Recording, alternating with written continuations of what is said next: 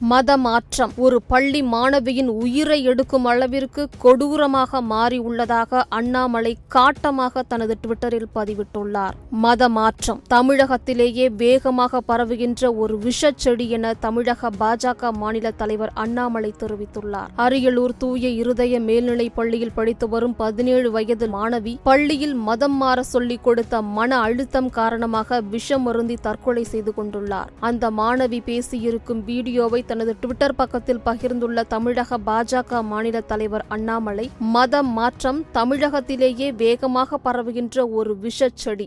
ஏழை மக்களை துன்புறுத்தி இதுபோன்ற காரியங்கள் பல இடங்களில் நடைபெற்றுக் கொண்டிருக்கிறது. இதற்கு மாநில அரசு கவனம் கொடுத்து நிலைமையை கட்டுக்குள் கொண்டு வர வேண்டும் என்று மாணவியின் மரணத்திற்கு நியாயம் வேண்டும் என்றும் பதிவிட்டிருக்கிறார். மேலும் பள்ளியின் ஹாஸ்டலில் தங்கியிருந்த மாணவி மரணத்திற்கு முன் பேசிய வீடியோ பதிவு மனதை பதற வைக்கும் என குறிப்பிட்டு வீடியோ பதிவை பகிர்ந்து நடுநிலையான விசாரணை நடைபெற்று தவறு செய்தவர் கைது செய்யப்பட வேண்டும். உயிரிழந்த குடும்பத்திற்கு நிதி உதவியும் அரசு வேலைவாய்ப்பும் அளிக்கப்பட வேண்டும். ஏழை விவசாயி மகள் அரியலூர் தூய இருதய மேல்நிலைப் பள்ளியில் நன்றாக படிக்கும் பனிரெண்டாம் வகுப்பு மாணவி. இவரை மதம் மாற சொல்லி பள்ளியில் வற்புறுத்தியதால் விஷம் அருந்தி தற்கொலை செய்து கொண்டுள்ளார் என கூறியிருக்கிறார்.